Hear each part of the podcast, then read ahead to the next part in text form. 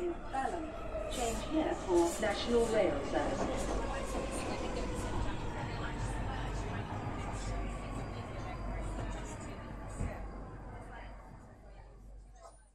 Bine revenit în stația Londra. Eu sunt Manuel Cheța de la manuelcheța.com și tu asculti podcastul Un român în Londra.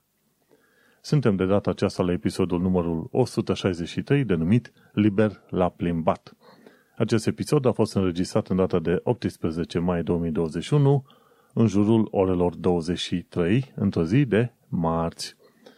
Care fiecare dată într-o zi de marți, desigur, nu oricum. În acest episod 163 al podcastului vreau să vorbesc despre vaccinare deschisă pentru cei cu vârstă de 36 de ani în plus, în sus, despre costul COVID și despre imigrație în UK în genere. Înainte de orice, vreau să fac un mic anunț. Podcastul de față este partea Think Digital Podcast Network și mă găsești pe Podbean, pe iTunes, Spotify, radio.com și pe YouTube pe unde asculti tu podcastul de față, nu uita să lași un comentariu sau un review, câteva stele, ca în felul acesta și alți oameni să afle de podcast și, bineînțeles, să fie ajutați de multele informații pe care le am eu de fiecare dată. Mai ales dacă te uiți în show notes, am câteodată 50-70 de linkuri. Așa că sunt foarte multe lucruri despre care vorbesc și pe care sper eu că îi ajută pe oameni. Până să ajut eu oamenii cu tot felul de informații, bineînțeles, sunt alți oameni care ajută oamenii și anume sunt uh, cei de la Rand E Hub care ajută în probleme de muncă și de Brexit. Să nu uităm pe cei de la The 3 Million de pe Twitter care ajută cu tot felul de probleme legate de imigrație. Sunt, bineînțeles, pe linie de, ce știu, întrajutorarea a imigrațiilor din Europa, dar nu numai. Toate informațiile pe care le prezint acolo sunt relevante pentru tot felul de oameni. Și mergem pe mai departe. Mai este vorba de centrul Filia, care se ocupă de conștientizarea populației legată de violență împotriva femeilor și eclair.org, care luptă împotriva traficului de persoane. Patru grupuri foarte faine pe care le promovez cât pot eu de des, pentru că fac niște lucruri extraordinar de bune și, să zicem, utile pentru societate. Ca de fiecare dată, să nu uităm că în episodul de față am și o secțiune foarte faină legată de COVID și, bineînțeles, ăsta e subiectul hot, fierbinte al zilei. O perioadă bună, chiar unul sau doi ani de zile din podcastul ăsta, din viața podcastului ăsta, a fost cumva dedicată subiectului principal Brexit. Acum este COVID. Sunt curios să văd ce o să fie după COVID, că, bineînțeles, vom reuși să trecem și de perioada asta. Și un lucru important este faptul că s-a deschis vaccinarea pentru cei cu vârsta de 30 ani, 36 plus. Cum am vârsta de 36 plus? și eu m-am înscris repede la un centru de vaccinare undeva prin centrul Londrei. Și nu trebuie să faci mare lucru, trebuie să ai numărul tău NHS. Nu este același lucru cu un National Insurance Number, e total diferit. Este numărul de la NHS, efectiv un cod unic care te identifică ca pacient NHS. Bun. Și odată ce ai acel număr, îți trebuie data de naștere și atunci te, pot înscrie, te poți înscrie pentru un vaccin oriunde în zona ta. Poate să fie chiar și la o distanță de 10 km. Alegi tu până la urmă unde vrei să te înscrii. Iar pentru cei cu vârsta de mai mică de 40 de ani de zile, mi se pare că vor fi vaccin, vaccinați și ei vor putea alege vaccinuri Pfizer sau Moderna. Nu știu dacă sunt altele, dar se pare că noile reguli sunt ca cei sub 40 de ani să fie vaccinați cu altceva în afară de AstraZeneca. Bine, dacă mă întreb pe mine, eu prefer să fiu vaccinat cu orice fel de vaccin, atâta timp cât este unul care a trecut de testele clinice. Sputnik 5 se pare că nu a trecut de testele clinice pe cum ar trebui, deși Vaccinul chinezesc, Sinopharm, mi se pare că așa se numește, a fost uh, ok. Dar în afară de astea pe care le-am pomenit până acum, mai este și cel Janssen și mi se pare că mai fac uh, chiar acum ceva cu S undeva, n-am mai înțeles unde. Important este că sunt vaccinuri și când ai ocazia să te înscrii pentru vaccin, de ce nu, du-te repede. Pentru pe UK este tot ceea ce trebuie să faci este să scrii în Google NHS, Book Coronavirus Vaccination și te duce la site-ul NHS, unde poți să te înscrii foarte repede. Odată ce te-ai înscris, îți dă datele pentru prima vaccinare și pentru a doua și o, dacă îți treci e-mailul și numărul de telefon, primești confirmări și prin e-mail și număr de telefon, ceea ce este un lucru important. Așa că atunci când ai ocazia, vaccinează-te. O să mă vaccinez cam în două zile de acum. Chiar și chiar mi-aduc aminte anul trecut, pe vreo 10 martie, când am plecat de la muncă și le-am spus colegilor că nu mă întorc la birou deloc, le-am spus, oameni buni, ne întâlnim peste un an de zile și, de fapt, uite că s-a adeverit. Mă uitam deja cu teroare, ca să zic așa, la ceea ce se întâmpla în perioada aia în Italia și tocmai de aceea am decis, înaintea multora din echipa mea, să merg să lucrez acasă și am spus, oameni buni, ne vom reîntâlni atunci când vom fi vaccinați. și uite de că, într-adevăr, ajung să fiu vaccinat, dar important de știut este că în primele 12 zile după vaccinare ești încă predispus îmbolnăvirii, la fel ca un om nevaccinat. Și abia după 3 săptămâni de la vaccinare, într-adevăr, ți-ai construit imunitatea în modul în care ar trebui. Și după două doze, într-adevăr, ai imunitatea bunicică. Nu înseamnă că niciodată nu te vei îmbolnăvi de coronavirus, dar cel puțin pe o perioadă de 6-8 luni de zile vei fi acoperit și chiar dacă te îmbolnăvești cu coronavirus, atunci o să ai o variantă ceva mai eh, moale a bolii, ca să zicem în felul ăsta. Așa că nu uita să te vaccinezi, te protejează și pe tine și pe cei din eh, jur. Și un lucru foarte bun de știut, chiar și an, ca anecdotă, ca să zicem așa, vaccinul poate ameliora, ameliora unele simptome ale long COVID. Sunt mulți oameni suferinți de, de simptome care au rămas după ce s-au îmbolnăvit de coronavirus și simptomele alea apar și continuă să existe în oamenii ăia chiar și la șase luni de zile de la îmbolnăvire. După ce s-au vaccinat, unii oameni au spus că într-adevăr nu au mai avut acele simptome. Așa că, chiar și din motivul ăsta, chiar dacă ai avut coronavirus, când ai ocazia, du-te și vaccinează-te. Ce este important e că săptămâna trecută a fost uh, cei cu vârstele de 38 și 39 de ani care s-au putut vaccina. Săptămâna asta sunt cei cu 36-37. Săptămâna viitoare vor fi cu vârstele 34-35. Mergem mai departe. Ci că important este că după vaccinare, chiar dacă ai pașaportul digital de vaccinare, efectiv în aplicația de NHS, îți arată că ești vaccinat, nu uita să suni la 112 să ceri și varianta fizică. Eventual, mi se pare că o să ți se dea un fel de adeverință de vaccinare. Și dacă se poate face, o să te fac treaba asta după ce mă vaccinez, o să sun la 112 și le spun, băi, trimiteți-mi o variantă fizică, pentru că nu știi niciodată când ai nevoie de ea. Dar hai să continuăm despre coronavirus, subiectul nostru preferat în ultimul an și jumătate și probabil va fi preferat probabil câțiva ani de zile de acum încolo. De exemplu, cei de la The Economist au făcut niște studii comparative din care au reușit că numărul real al victimelor coronavirus nu sunt 3,3 milioane pe cum vedem noi, câte, hai să mă uit exact, 3,4 milioane pe cum se știe oficial din rapoartele oficiale ci că sunt multe țări care fac undercounting, care nu numără victimele de COVID așa cum trebuie și în plus, bineînțeles, nu iau în calcul excess deaths, oameni care mor din cauza coronavirusului, dar nu în mod direct din cauza coronavirusului, adică prin infectare. Și sunt mulți oameni care și în închei au ajuns să moară, deși n-au coronavirus pe certificat, au fost uh, victimele, să zicem, indirecte ale pandemiei. Și a zis, cei de la The Economist au spus că pandemia a ucis între 7 și 13 milioane de oameni. Este foarte probabil ca să fie efectiv 13 milioane de oameni, dacă nu chiar mai mult. Gândește-te în perioada de față, în mod oficial, în India, ci că arată 4 milioane de victime pe zi. 4 mii, pardon, pe zi. Însă, știind din istoriile altor țări și din raportările altor țări și extrapolând așa la populație, îți dai seama că în mod oficial ar fi undeva între 20 și 40.000 de uh, victime pe zi în India. Dacă a durat un an de zile să se ajungă la 3 milioane de victime, acum va dura o singură lună, luna lui mai până jumătatea lui iunie, ca să se ajungă la 4 milioane de victime, un milion fiind din India. și este, un, este o tragedie extraordinar de mare, gândindu-te la cât de mulți oameni pot muri și, știi, în mod oficial zicem, de la 3 la 4 milioane, dar uite-te că, de fapt, victimele se numără pe la vreo 10-15 milioane, nu chiar puțin. Primul, prim, primul război mondial a omorât vreo 40 de milioane de oameni.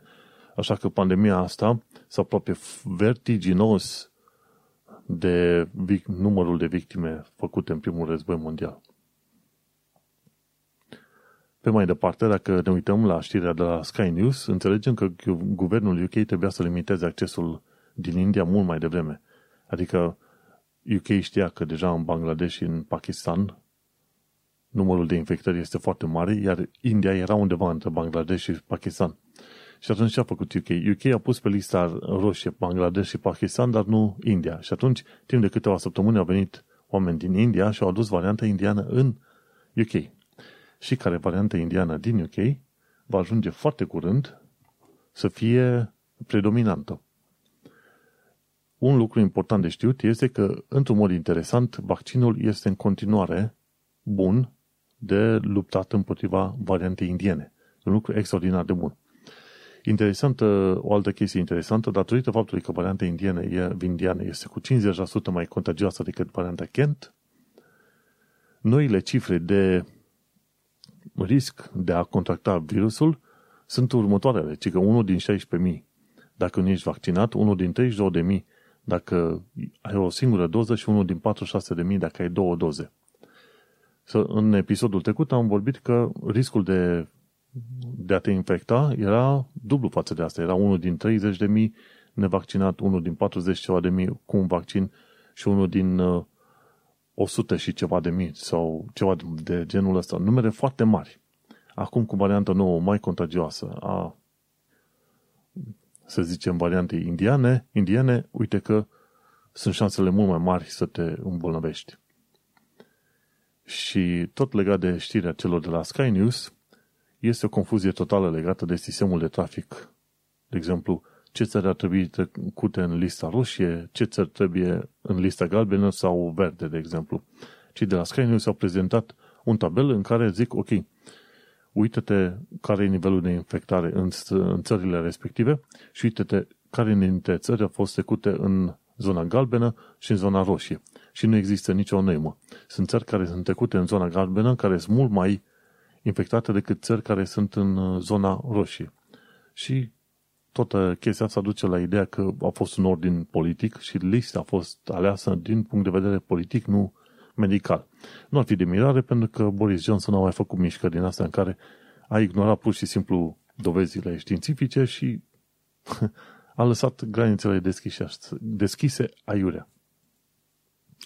Un lucru interesant uh, ce l-am văzut de curând este faptul că media obișnuită, media cum e Sky News, BBC, The Guardian, în sfârșit transmite informația corectă cum că COVID-19 este o boală transmisă prin aer, la fel ca gripa. Chestia asta o știam de mai bine de un an de zile. Când am început să mă uit mai bine pe subiectul ăsta și am urmărit studiile făcute și prezentările făcute de către doctorul John Campbell pe YouTube, mi-am dat seama, într-adevăr, dat fiind că discutăm de un virus, care este un coronavirus, cam din aceeași categorie cu gripa, era de așteptat ca modul de transmitere să fie tot prin aer. Tocmai de aceea și tocmai de aceea faptul că te speli pe mâini, și că porți mască a limitat destul de mult, uh, uh, să, zice, să zicem, uh, răspândirea. Și, în sfârșit, media generală începe să spună, băi, într-adevăr, se transmite prin aer și atunci trebuie să ai grijă că dacă nu este ventilată o încăpere, aerosolii te pot infecta între 3 și 16 ore de la prezența unui pacient în camera respectivă. Și, bineînțeles, ajungem să înțelegem din nou faptul că dezinfectarea suprafețelor, în modul în care s-a făcut așa într-un mod uh, exagerat, este inutilă. Tot ceea ce ai de făcut este să te speli pe mâini când uh, ajungi acasă și la revedere. Tot felul de oameni au folosit dezinfectant pe bandă rulantă și a fost relativ uh, inutil. Ce mai important, știu că la, o, la începutul undeva prin martie-aprilie anul trecut și eu curățam și spălam cu dezinfectant ambalajele când ajungem acasă. Și după ce mă uitam mai bine la dovezi și la ceea ce se transmite legat de COVID-19, am știut că într-adevăr e o boală transmisă prin aer, nu neapărat prin suprafețe pe care le atingi și tu. Atâta timp cât te speli pe mâini, ar trebui să fii ok. Și am renunțat de atunci, din martie-aprilie anul trecut, am renunțat să mai spăl ambalaje când am cumpărat uh, produse. Și a fost ok.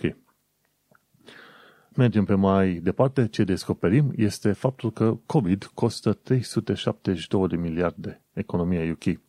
Și că banii ăsta vor trebui plătiți în câteva decenii, nu într-o zi, două, dar totuși, până în momentul de față, probabil până la finalul lui 2021, COVID a ajuns să coste UK-ul 372 de miliarde, imediat aproape dublu față de comparativ cu PIB-ul României.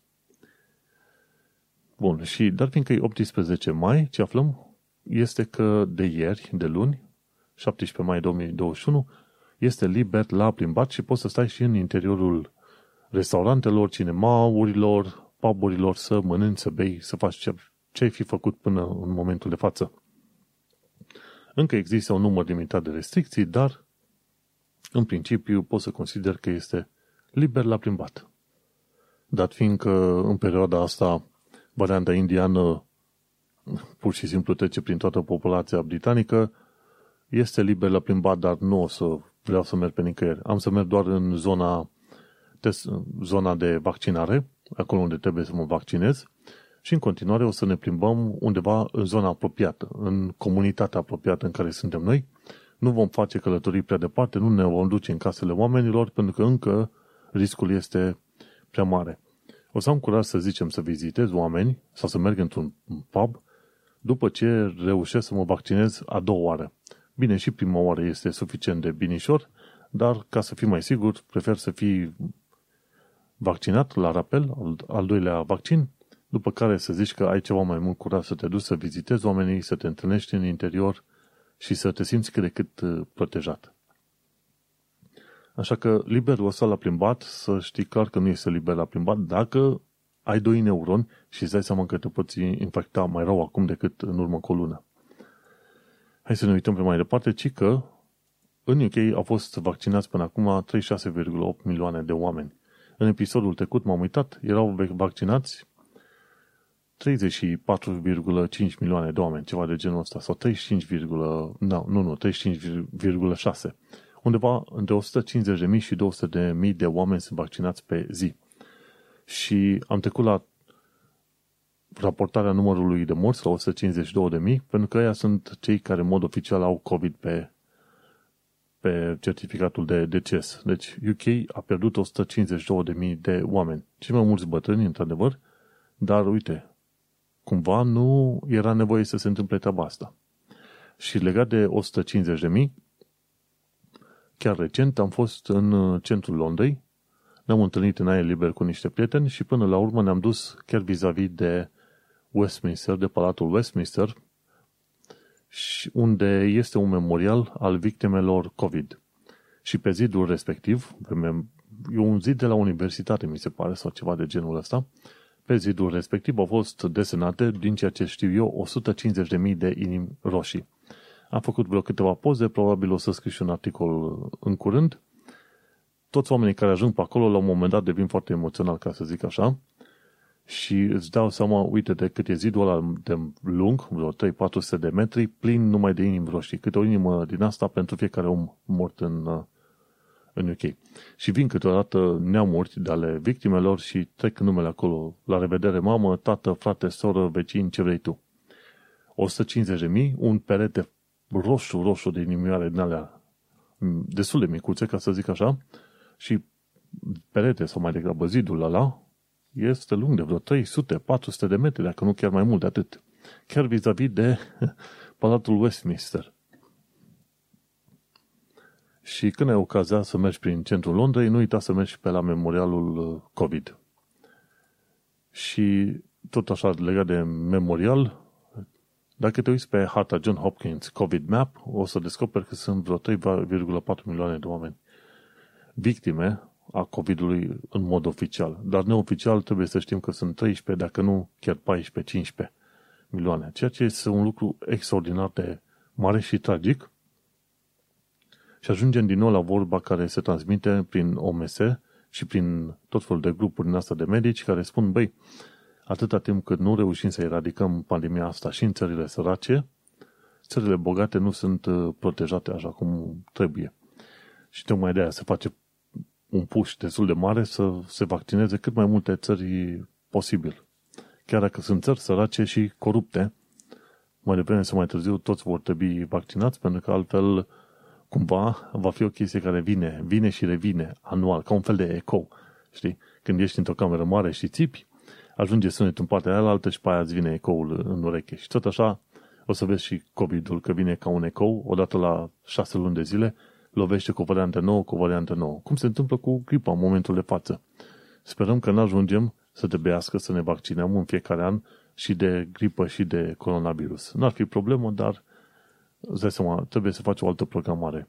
Oricum, în UK, din 2016 încoace, m-am vaccinat în luna lui octombrie, ultima săptămână a lui octombrie, aveam clar setat orar în care să mă duc să mă vaccinez de gripă. Știi cum e? Toată discuția legată de antivacciniști și vaccinuri și toată conspirația aia din jurul vaccinurilor, într-adevăr sunt tot felul de grupuri care împing în continuare antivaccinismul, dar uite că ăsta este un test suprem al vaccinurilor.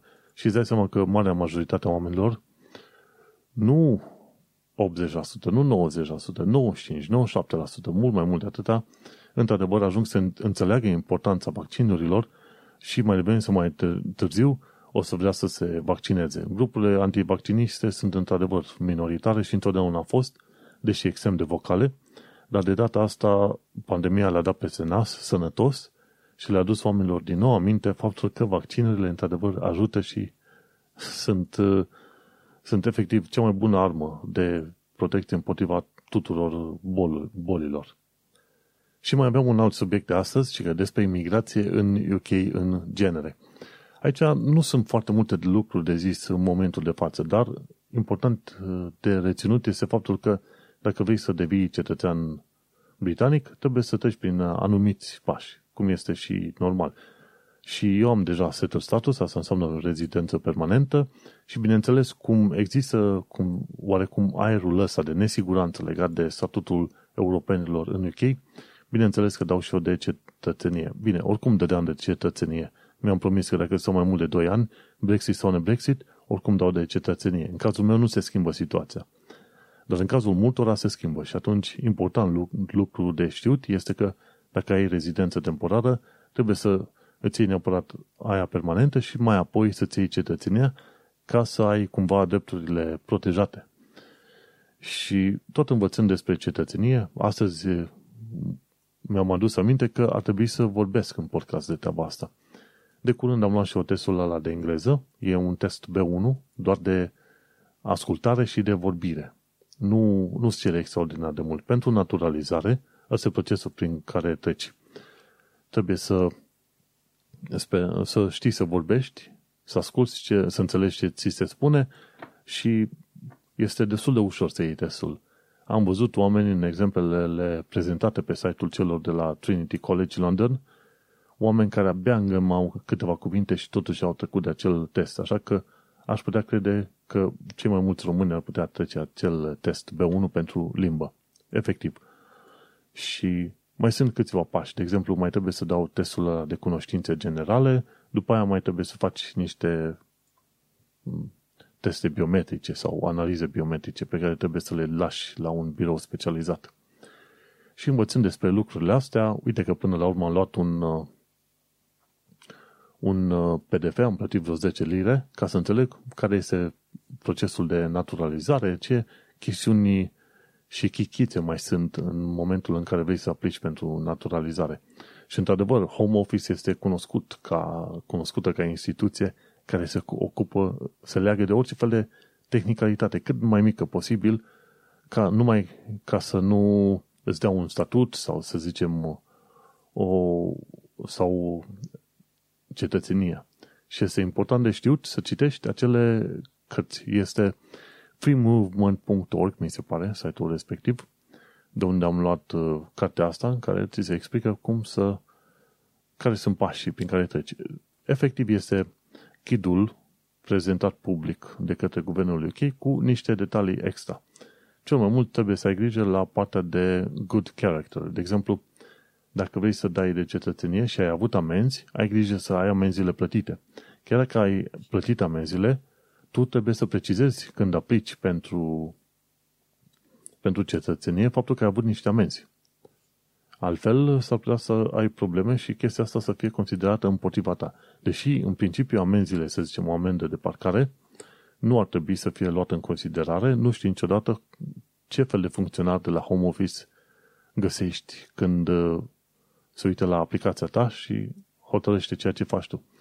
Așa că trebuie declarate orice fel de condamnări dacă ai avut, uh, amenzi dacă ai avut și cu asta să știi foarte bine ce se întâmplă. Cele mai multe cazuri de refuz de cetățenie au fost pe unul lucruri legate de timp, adică oamenii au aplicat prea devreme, ori nu, nu au avut suficient de mult timp petrecut în UK, ori au lipsit prea mult timp în ultimul an. Și al doilea caz e pe Good Character Test, testul de bun uh, caracter. Cam asta sunt două.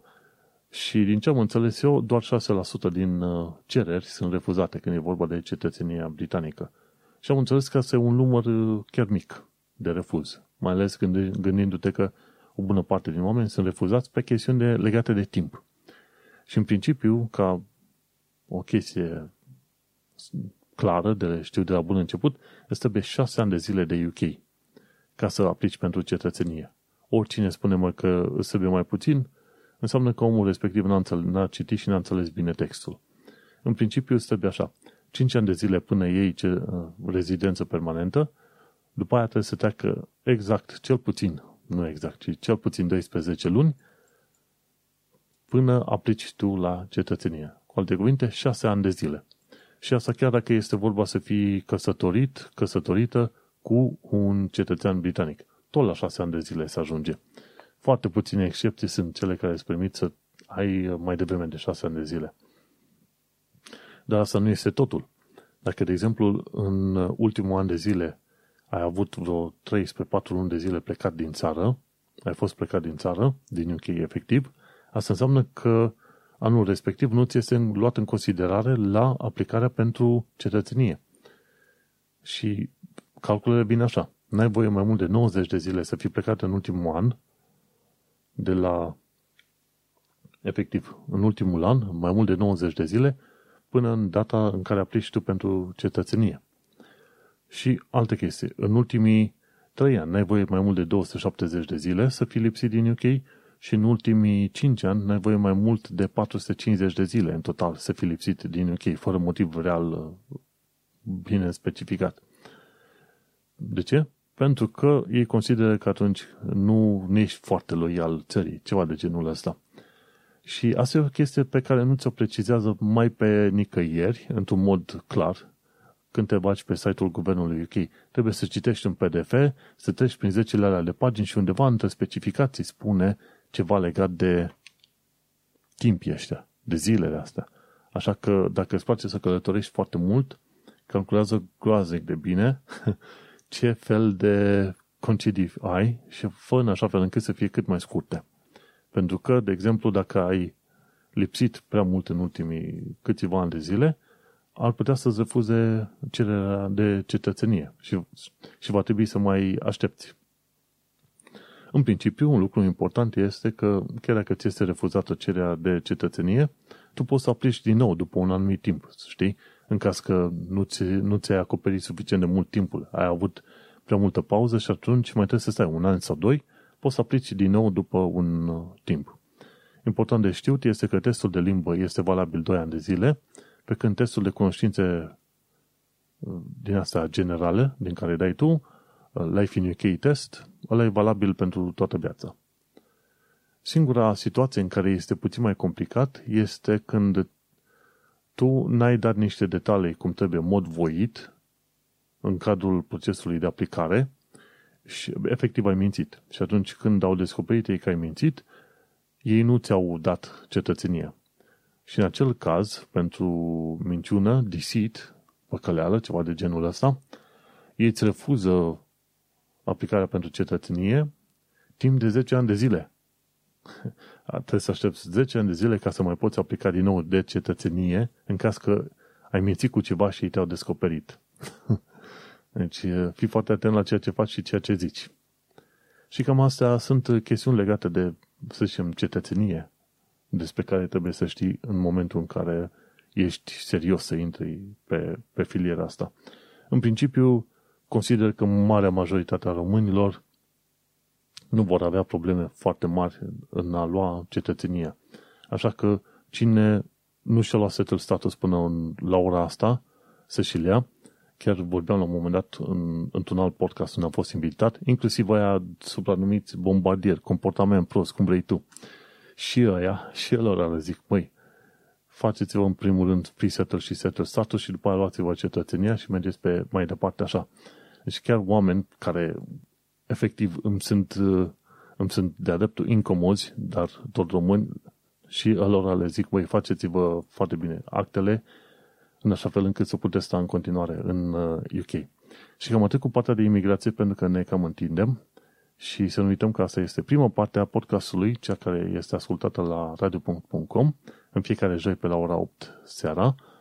Îi salut pe cei ascultători și dacă vor să asculte pe mai departe podcastul în deplinătatea sa, să nu uite să meargă pe manuelcheța.com. Ne mai auzim și sănătate! Și uite că am trecut de pauză. Hai să mergem la următoarele secțiuni, bineînțeles, învață limba engleză și, cultura, și despre cultura britanică. Ci că cum să ai accent RP British? RP este Receipt Pronunciation, pe care îl vezi de obicei pe la BBC. E engleza aia de care știm noi din filme. Și a dat mai multe sfaturi omul ăla acolo, cum să ai accent cât mai britanic, dar adevărul este că un singur lucru, dacă e vorba să le iei din episodul ăsta, învață să nu pronunți litera R în limba engleză. În limba engleză, litera R de cele mai multe ori nu este pronunțată. R-ul este pronunțat dar, doar dacă are o vocală după el. De exemplu, e response. În cazul ăla se pronunță R-ul. Sau reason, motiv. Sau prorogate.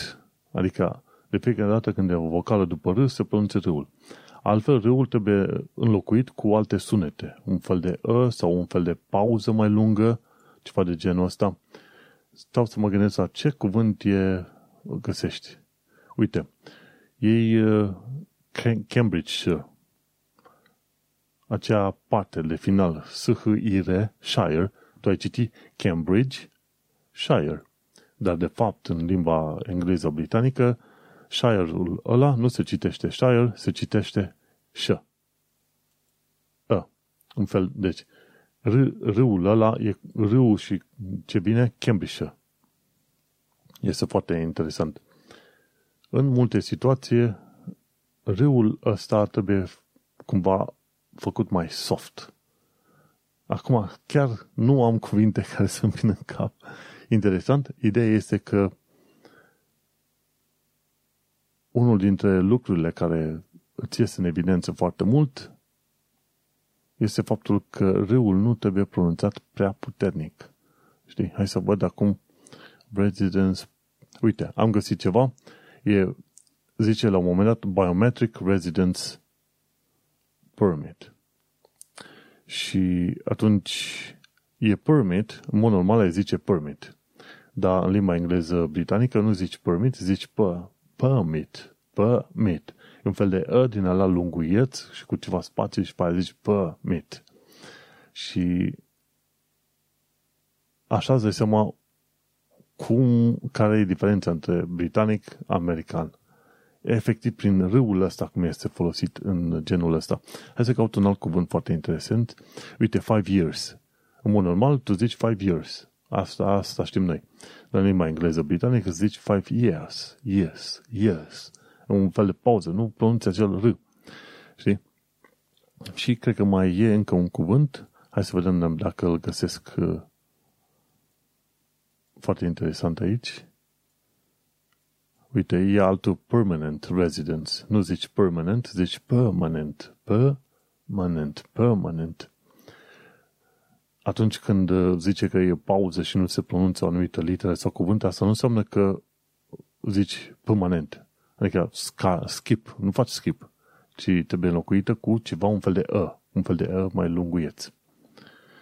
Și cam atât legate de litera asta, R, când, vor, când e vorba să înveți limba RP British. Mergem mai departe. Sunt destul de multe, am pus uh, în show notes aici, sunt destul de multe diferențe între expresiile britanice și americane. De exemplu, una dintre cele mai cunoscute este pants și trousers. Trousers înseamnă pantaloni, dar pants înseamnă underwear, efectiv, de la Ameri- asta în Marea Britanie.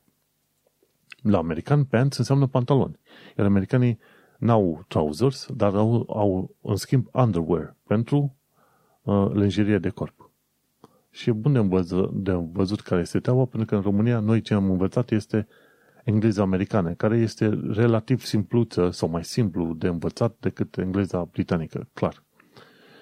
Bun. Expresii care au la origine animale. și au la origine animale ceva din genul cuprind cuvinte care duc la substantive legate de animale. De exemplu, monkey around înseamnă să te prostești. De ce? Pentru că mai muțele se, prote- uh, se prostesc. Sau uh, to badger somewhere. Să știi că animalul ăla, badgerul, este foarte insistent, ca să zic așa. Și atunci spui că, ok, insisti prea mult pe o anumită temă. Sau seal it. Asta înseamnă a pune un sigiliu, dar de fapt vine de la morsă, focă. și mai sunt alte. Uh, craning neck, hai să vedem ce alte chestii. Floundering around este de vorba de pește sau bugged or bug me. Vezi, expresii în care ai animale. Și hai să zicem uh, o ultimă chestie legată de Marea Britanie și de modul în care înveți limba engleză. De exemplu, sunt câteva lucruri pe care nu ar trebui să le spui niciodată. Și este vorba de situația în care te întâlnești cu cineva nou și începe o conversație. De exemplu, ca să fii considerat politicos și parte a culturii britanice, trebuie să spui, nu trebuie să te plângi de job, de exemplu. Înțelegi? Deci primul lucru pe care trebuie să faci când întâlnești o persoană nouă, nu te plângi de job. Știi, dacă vrei să spui că nu-ți place munca, trebuie să, trebuie să o formulezi într-un mod ceva mai pozitiv și să spui There are some aspects of my job that I really enjoy.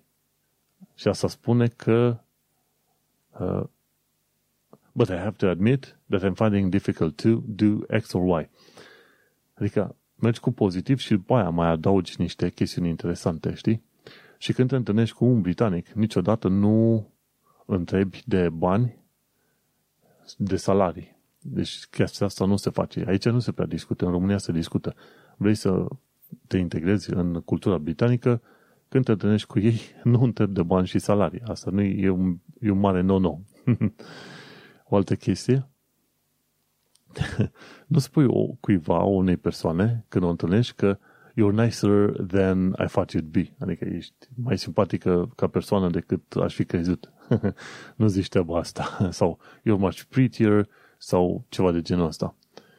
La fel, nu vorbești oamenii de rău din prima, așa, dacă ai ceva de comentat. și ce mai ai, să vedem o altă chestie. Sau you look tired or fat. Deci fără referințe personale de genul ăsta. Și, bineînțeles, nu întrebi pe cineva dacă are copii. Aștept să apară discuția ceva mai natural în timp. da. Lucruri care par normale în România și care ți se par că apropie oamenii între ei, necunoscuți între ei, în UK sunt total no-no. Nu întreb chestiuni personale chiar așa și nu faci remarci personale. Și când vrei să discuți de chestiuni mai negative, le dai un spin mai pozitiv așa. Hai să vorbim despre viața în străinătate. Diaspora Cast a făcut un episod nou de podcast în care a vorbit cu mă, Vlad uh, Bănica, a vorbit cu Mădălina Drăgălina, chiar asta este numele, Mădălina Drăgălina, despre viața în Germania și philosophy. Și sunt foarte interesat să aflu și eu cum este, de exemplu, viața în Germania. În viitor mi se pare că o să facem și noi o, o altă ediție, un fel de Quick Fire Shot Edition cu Diaspora Cast, în care facem comparație între UK și Germania și o să fie interesant de, interesant de văzut cum sunt societățile astea două așa de diferite. Știu că foarte mulți, undeva vreo 60%, 70% dintre ascultători sunt din România, normal că ar fi interesat să afle și cum este specificul unei țări versus, versus alteia. Și aici ce a povestit Mandrina Dăgălină, ea are o firmă din asta de relocare și de chirii și a învățat destul de mult cum este societatea, să zicem, germană. Și un lucru pe care l-a observat în un mod interesant este că persoane de culoare, de exemplu, nu, nu sunt în poziții de management aproape niciodată. Și este relevant pentru orice fel de discuții le avea când te duci tu ca român pe acolo. Un alt lucru pe care l-a văzut este că atunci când se caută chirii, proprietarii vor neapărat să găsească ingineri. Cam atât. Cam la asta se uită. Dacă ai orice fel de altă meserie, nu, nu sunt prea interesați să îi ia. Pentru că se știe că inginerii câștigă mai bine și atunci și au probabil joburi mai stabile. Un alt lucru ciudat pe care l-am aflat este că dacă vrei să-ți iei chirie în Anglia, în Anglia, în Germania, o să te întrebe la un moment dat și despre uh, fapt, dacă ești căsătorit sau nu, dacă ai copii, ce fel de job ai. Înțeleg că jobul contează și salariul ca să, ca să știi cum să plătești, dar la un moment dat că ai copii, atunci sunt câteva chestiuni alea mai, mai ciudățele pe care le întreabă acolo. Și există, bineînțeles, o ciudățenie din asta când vrei să te muzi dintr-o țară în alta și nu înțelegi cultura și locurile și, bineînțeles, și modul de a fi al oamenilor de acolo. Este un episod foarte interesant în care Mădălina de Gălina explică foarte mult și modul în care a ajuns să lucreze în Germania și cum și-a deschis ea propria firmă pe acolo și cum își alege efectiv clienții la un moment dat, a descoperit că sunt uh, destul de multe situații în care chiar dacă ar vrea să lucreze cu clienți români, este foarte greu. A avut la un moment dat un caz în care a căutat și a discutat cu foarte mulți proprietari de locuințe pentru un chiriaș român și omul ăla zice, păi ce mare lucru ai făcut, doar te-ai dus în vizită cu mine la tot felul de apartamente, știi? Și stilul ăla de român prost, efectiv, eu zic așa, ea ne-a zis-o, dar zic eu, e stilul ăla de român prost. Lucrezi și, ok, înțeleg, nu înțelege omul care e munca ta, dar nici nu trebuie să fie prost. Nu înțelegi care e munca, atunci măcar întreabă, înainte de a emite păreri și judecăți în astea extraordinare. Oricum, când ai ocazia Diaspora Cast, nu uita să urmărești noul episod despre viața în Germania și despre philosophy. Un alt lucru fain, de exemplu, tocmai publicat într-un filmuleț de către Andreea Oslobanu, ci că ce poți cumpăra în Anglia de 250 de lei. Și să știi că în principiu poți să cumperi destul de multe, de, de la struguri, apă, pâine, uh, apă, apples, pardon, mere, pâine, fish fingers, alune, ceva carne, hai să văd ce mai, ce mai pus pe acolo. De 200 brânză halloumi, de exemplu, mozzarella, tot felul de brânzeturi alea micuțe, de 250 de lei, ceva salam, care aici arată în filmuleț, și ceva macaroane și lapte cu un cal de chestii din astea interesante. Plus niște biscuiți, ceva de genul ăsta. Oricum, de 250 de lei, care înseamnă, ce știu, nici 50 de lire, poți să cumperi destul de multe de la magazin în, în UK. Și așa că un lucru pe care îl vei constata oriunde ai fi chiar și în Londra va fi faptul că prețul la mâncare, comparativ cu salariul de aici, dar cumva și comparativ cu România, este cam la același preț sau dacă nu chiar mai ieftin. Aici problema mare nu este mâncarea, ci problema mare este costul enorm al chiriilor, aproape oriunde te duce. Tocmai de aceea, de cele mai multe ori, oamenii îți recomandă să-ți iei o locuință, pentru că pe termen lung ajungi mai câștigat plătind o rată la bancă decât să plătești o chirie. Asta e sfatul general. Bun. Mergem mai departe. O chestie foarte faină legată de viața în sănătate aflăm de Nicu Ion. este rom din România care locuiește în Newcastle și a fost ales consilier local. Și din ce am înțeles eu din uh, tot felul de reportaje, este primul imigrant rom care are o a fost ales într-o, într-un consiliu local în UK. Uh, Foarte tare faza asta. Iar să nu uităm, Alexandra Bulat este prima româncă care a fost aleasă într-un consiliu local tot în UK. Deci avem uh, două situații de first în care, cu care ne putem bucura aici. Nicu Ion, primul imigrant rom, și Alexandra Bulat, fi prima româncă cu poziție în Cambridgeshire. Hei, într-un fel pot să spun că și podcastul ăsta a făcut istorie. În 2016, când am deschis, a fost primul podcast românesc din diaspora.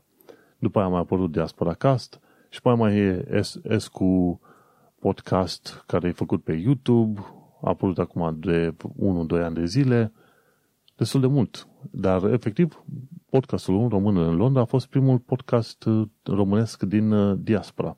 Și în continuare, uite, it's going strong la 100 cât 63 de episoade cât este acum, după aproape cât 5 ani de zile imediat. Imediat 5 ani de zile de podcast în care oamenii m-au putut asculta aberând pe tot felul de probleme.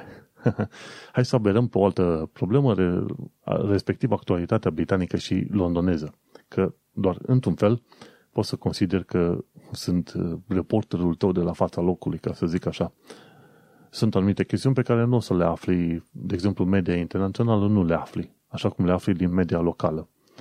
De exemplu, 20 de bărbați arabi pakistanezi din West Yorkshire au fost condamnați pentru exploatarea și violul unei minore de 7 ani. 29 de bărbați. Toți au primit închisori din alea sănătoase și mi se pare conform regulilor Home Office, când este implicată crimă organizată, Home Office are dreptul să ia cetățenia și să deporteze acei oameni. Și interesantă chestie. Dacă, chiar dacă acei oameni s-au născut în Marea Britanie și au crescut în Marea Britanie și au primit cetățenie la naștere prin virtutea faptului că părinții lor aveau cetățenie, dat fiind că au fost implicați în uh, grupuri de criminalitate organizată, UK-ul le poate uh, tăia cetățenia și poate deporta. Așa că este foarte de așteptat că după ce stau la închisoare vor fi deportați. Și interesantă chestie, UK poate, conform regulilor interne, să ia cetățenia oricărui om care a câștigat-o prin naturalizare, ori prin faptul că părinții au avut uh, cetățenie câștigată prin naturalizare și chiar dacă n-ai altă cetățenie, te poate face stateless, fără cetățenie. Atunci când uh, Home Office are totuși o, o idee că tu ai putea primi cetățenie în orice fel de alt stat, mai ales mergând pe originile părinților situație recentă e cu Bangladesh, de exemplu. Dacă ți iei cetățenie britanică, atunci în mod automat îți este anulată cetățenia din Bangladesh. Dar uh, asta nu înseamnă că dacă nu ești cu minte, vei fi salvat și vei rămâne cetățean britanic ad infinitum. Nu. UK îți va tăia cetățenia britanică, te va deporta și vei fi stateless. Vei fi nevoit cumva să te întorci înapoi la Bangladesh să ceri să primești cetățenie pe motivul că nu ai niciun fel de cetățenie, ești apatrid, ceva de genul ăsta. Așa că ăștia 29 de idioți, nemernici, după ce stau la închisoare, foarte probabil vor fi și deportați. O altă chestiune, că tratez și probleme legate de drepturile femeilor și în UK, de exemplu, e în, în continuare are loc un protest al studentelor de la Warwick Warwick University. Da, în engleză zice University. So, Warwick University împotriva rape culture. Adică sunt uh, tot felul de chestiuni legate de misoginism în uh, universitățile britanice și nu sunt luate în serios pe cum ar trebui. Așa că sunt protestele astea foarte bine. Și o chestie foarte urâtă pe care am uh, descoperit-o recent, recent este că, că 15% dintre femeile care au născut în perioada asta cu COVID-ul au fost obligate să poarte mască în timp ce născteau. Deși ANC spune clar că la naștere nu trebuie folosite măști. Dacă cumva e vorba să naști în perioada asta și asistentele medicale îți pun mască pe față, spune clar că regulile neces nu îți impun să pui mască, dai masca jos și le dai în nas. Că nu. Până la urmă, unii oameni trebuie să și învețe.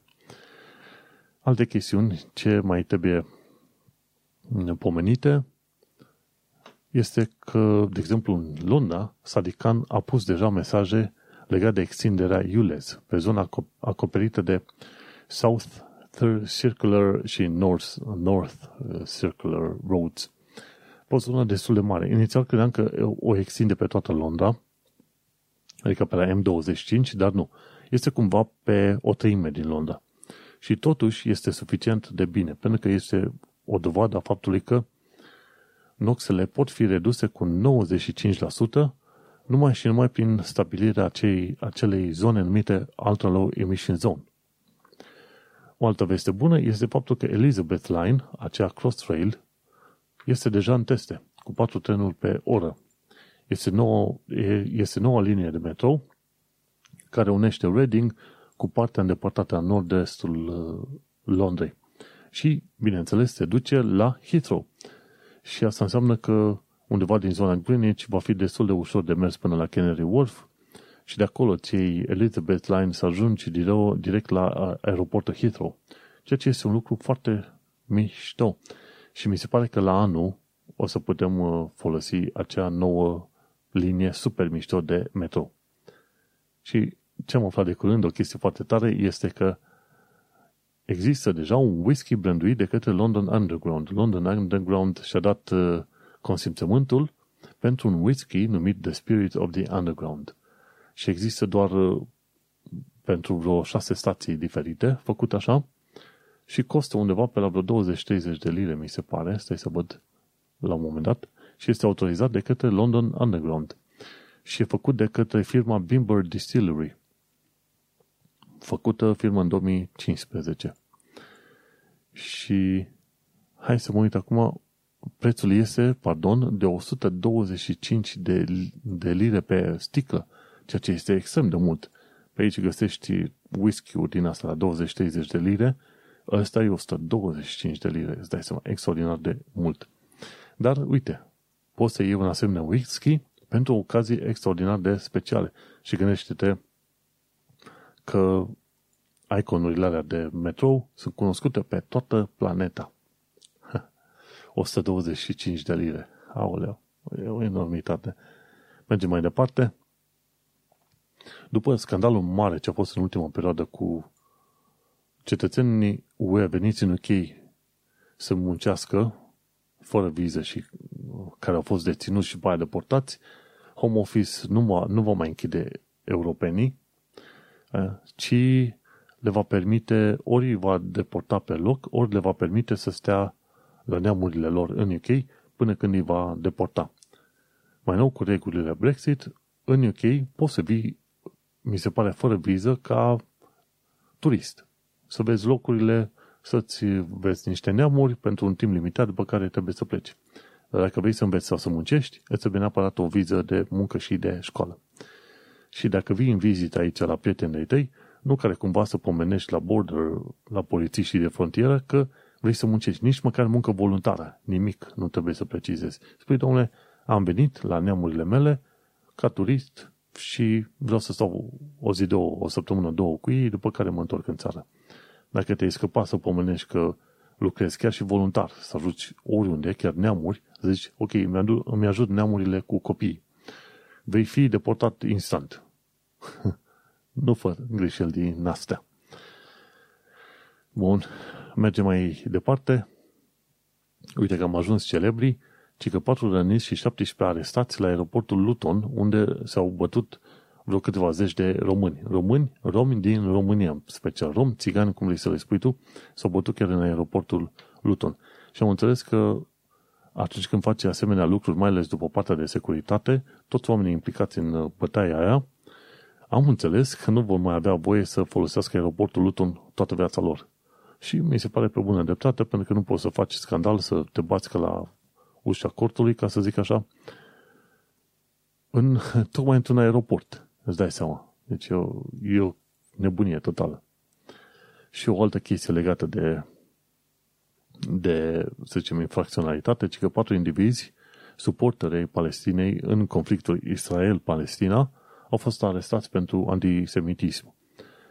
Cu cine ții în conflictul Israel-Palestina este treaba ta, dar în momentul în care în Londra, într-un cartier evreiesc, te plimbi și de cu boxele tare și ameninți uh, femeile evreilor că, și copilele lor că vor fi violate de către suporterii Palestinei, e bine, chestia asta nu poate fi acceptată pe nicăieri, știi? Asta, să zicem, ar fi, să zicem, România în război cu Rusia și gata, te duci pe sadă și zici, ok, orice rus prindem, ne punem și îl omorâm, îl violăm. Nu, nu este ok să faci rahaturi din astea, știi? Și atunci oamenii aia au fost uh, arestați pentru antisemitism. Sunt curios să văd ce o să fie pe mai departe. Și o altă chestie interesantă de curând este că Virgin Media a făcut o chestie super tare și anume 11 milioane de case au acces la internet foarte rapid, ci că ziceau chiar și un de un gigabit. Și asta e o veste bună, pentru că și aici unde sunt eu, iau un internet destul de bun, la 100-100 de mega pe secundă și mi se pare că vor face un upgrade în curând la vreo 200. Bineînțeles, preferatul meu a rămas dintotdeauna în Isle of Dogs când am stat acolo, internetul de la Hyperoptic, 1 gigabit efectiv în casă.